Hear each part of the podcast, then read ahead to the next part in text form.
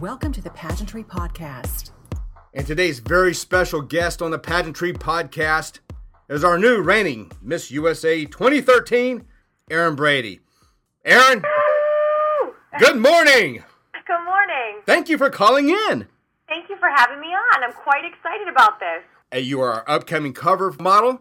You are the main feature within the fall edition of Pageantry Magazine, so we're looking forward to getting that out to all of our readers. And of course, this will also come out as a Pageantry podcast as a free download on iTunes. Oh, that's so great. I've only been three weeks in and I'm already on the cover of a magazine. This is pretty awesome. You deserved it. You earned it.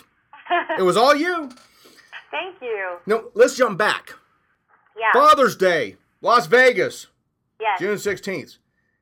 What was going through your mind on stage? You're in front of millions Yeah. as you're waiting for the announcement of Miss USA. What do you I know. And What- I was actually extremely calm, which was very strange because I was thrilled with my life before, and I would have been thrilled had I won, and I would have been thrilled had I gotten to go home, and it worked in my favor. And I was just, all I kept saying was, oh my God, when they said, Connecticut! and all you hear are people just screaming all around you, and you know instantly that your life is never going to be the same as you're swept away to your suite and they book your ticket to New York, and you know that this life is just going to be a roller coaster ride for the next year, if not longer. So everything's racing through your mind. And you hear, Connecticut, Erin Brady. Erin Brady, I know. You look out, what do you see? I see all my fans, my friends and family that came to Vegas holding up my face and the Connecticut signs, just going absolutely bonkers in the audience, just screaming and yelling, probably crying. I don't know, I couldn't really see, but I was just totally in shock, absolutely in shock. Well, the pictures of you tell a thousand words. It's wonderful. Well, thank you. You know, endless comments have been made regarding the final question competition. Yeah. Give us your thoughts on how difficult it truly is to formulate a succinct and viable answer within a limited time frame. You're on the spot. You're on the spot, but I think the, the key is you need to just relax and breathe and really listen to the question because a lot of them are very wordy. Some of them are, you know, more challenging than others depending on who's asking it and how they're wording it. Mm-hmm. And you just have to think about it. And as they're reciting it to you, you know, there's a question, and now, normally it's followed with a why or why not, or do you agree or disagree. So you really just have to think about the question mm-hmm. and try and give it a logical and concrete answer in the amount of time. I mean, as long as you're calm and relaxed, I think it definitely is, is doable. You know, it's just a matter of being confident in what you're saying. And of course, there, there's no pressure in front of live audience, millions of people looking at you. You gotta, you have to kind of not think about that. You've made it to the top five at Miss USA, and you know that it's coming. I mean, if you've gotten to that point, you're so excited, and there are a lot of emotions running through your head. But you need to know that yes, there are a million people mm-hmm. there watching you, but you have you can't think about it. You have to just focus on what is in front of you, which is this question, thinking about the answer, and then being able to recite it confidently and quickly. I mean, you know, the, the shorter the better. As long as it's as long as it's precise, you really don't have to make it that wordy. Think I- the shorter the better. I agree like- wholeheartedly. Yeah. You know, something close to your heart. With substance abuse a major news in the topic, Yes. especially among young people, Mhm. what is your true message to them? It actually it's, it's children that have grown up in a household that's affected by substance abuse and alcoholism. My message to them is do not let that lifestyle make you believe that that is what is your, in your destiny. Just to be true to yourself and know that there are outlets and there are ways to get around it and to come out on top because that's what happened in my scenario and I think it's really important to be an example to those that are going through something similar and show them that it doesn't have to be the way for them. They can make something of themselves and they can come out on top and be an example to other people. Mm-hmm. And how can a young person truly break the cycle of substance abuse? It's difficult. Uh, it is very difficult, and uh, you know, again, my situation I think is unique in the sense that I am the oldest of three girls, so I think in my in my scenario, it was very important to be a great role model for them mm-hmm. and a great example for them. I know some people may not have that same situation, or they may be an only child, or or whatever their situation may be. But I think it's important to learn from other people and, and realize that despite what's going on in your life that you can make you can make a change and you can be an example of somebody that does not fall in the same Mm-hmm. footsteps.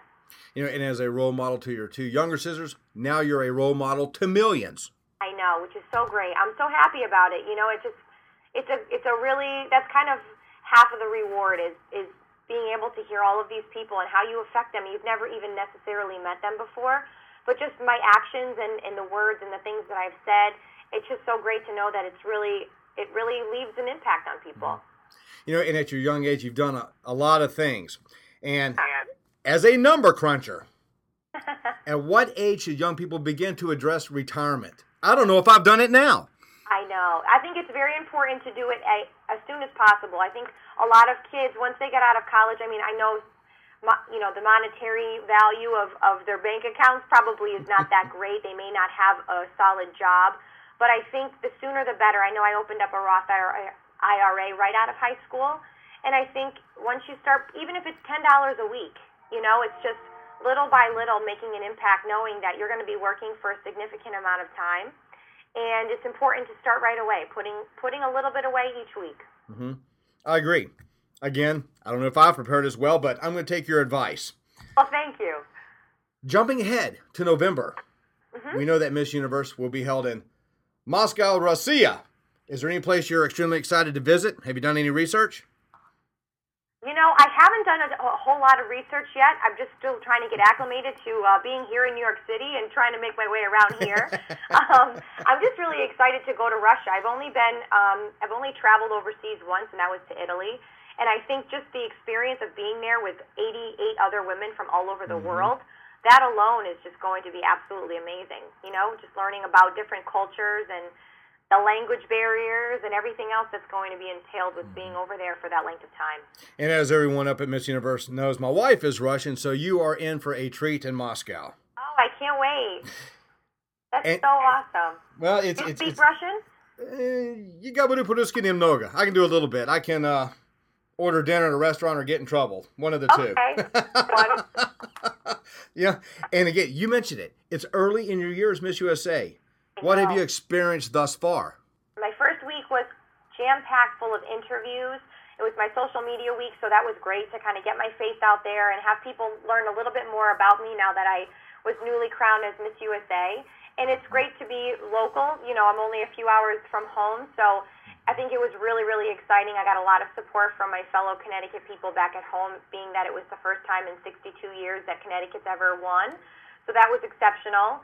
And I've gotten to do a lot of great things so far. I've gotten to see a little bit of New York, um, which has been a goal of mine ever since I was little. And I've gotten to go to some great events, some movie premieres, um, music video, you know, a lot of different things, which are things that I never dreamt about doing my entire life. In three weeks, I've been able to do it. So it's quite an honor. And looking forward, do you have a bucket list?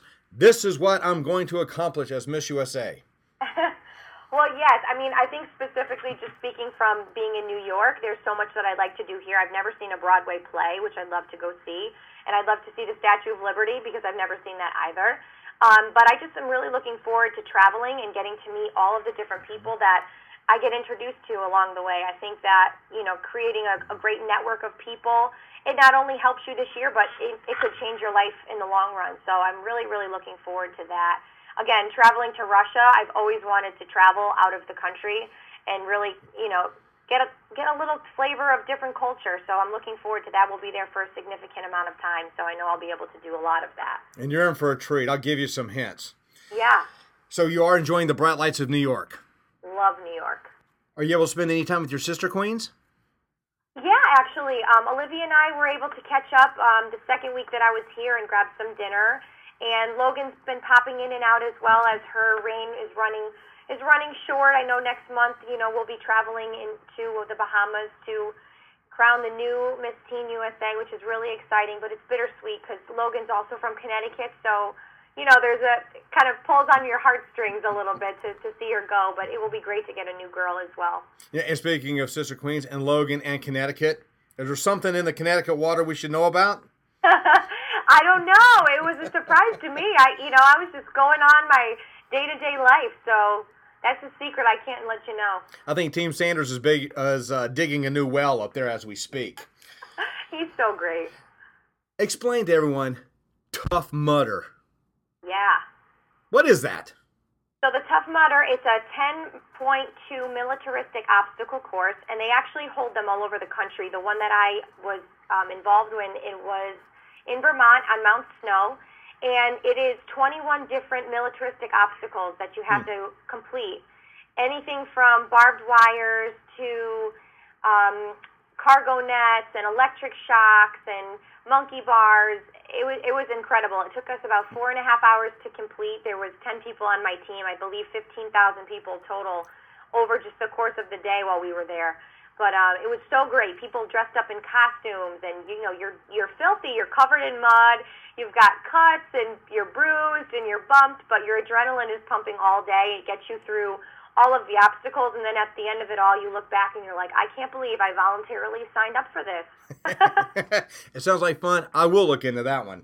It is. It's they're actually become very very popular. They have ones that are shorter like the mud crawl or the mud runs. They have a lot, a lot of similar ones that are a little bit shorter in length if you don't want to go too, too crazy with 10, 10 and a half miles. I think that's more my style. Yeah. I'm the short one. You know, aside from public knowledge, we can all Google Erin Brady. We can all see what she's up to. But who is Erin Brady? What should we all truly know about your persona? Erin Brady is just a, a, a very humble, 25 year old girl living living the dream right now. I just I think it's so important that people people know that I have such a big heart and I'm a people person and I think I, I kind of bring a, a different a different spin on things. You know, I, I graduated from college. I'm a little bit older in the spectrum of pageantry, but I think it kind of brings a great flavor and a great, a really fresh breath of air.